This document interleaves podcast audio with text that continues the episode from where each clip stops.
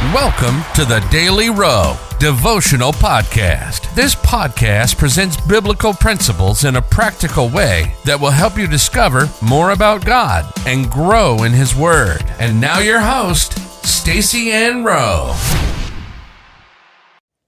Welcome again, friends, to another daily devotional. Today we focus on the topic Prepare extensively for what God has in store. This is part 10 of the 21 Habits for Uncommon Success in 2023. The Bible verse comes to us from 2 Kings 4, verse 6. It came to pass, when the vessels were full, that she said unto her son, Bring me yet a vessel. And he said unto her, There is not a vessel more. And the oil stayed. Your success will not exceed the level of your preparation. The scripture that best reveals this profound truth is 2 Kings 4, verse 6. The widow came to Elisha because the creditors that her husband left behind had come to take her two sons as slaves. She reported the matter to Elisha and told him that all she had in her house was a little oil.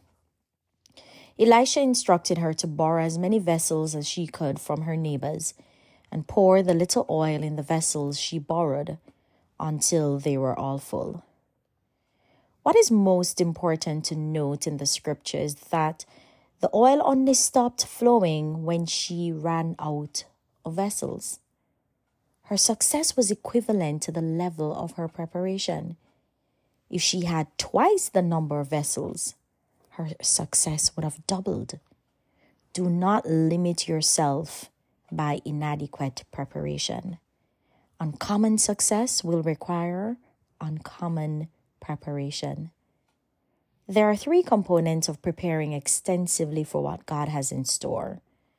The first is to gather information. Prior to attempting to possess the promised land, Moses sent out 12 men to spy out the land for 40 days. Being informed is a necessary part of effective planning. The second component is to prepare well in advance. Proverbs 30, verse 25 tells us that the ants are a people not strong, yet they prepare their meat in the summer. What the scriptures show us is that despite their little strength, the ants overcame the harsh winter conditions by preparing food in the summer or approximately six months ahead of time. Through advanced preparation, we can create greater levels of success and overcome the challenges that we may encounter. The third component of extensive preparation is to prepare abundantly.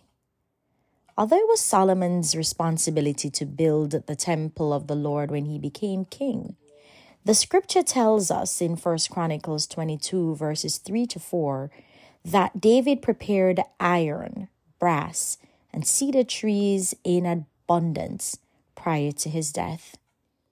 David was setting the stage for the success of his son by ensuring adequate preparation.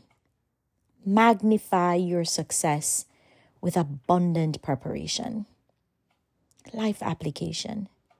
Prepare extensively for what God has in store by gathering all relevant information and writing down your vision of what you intend to accomplish with a list of accompanying action steps.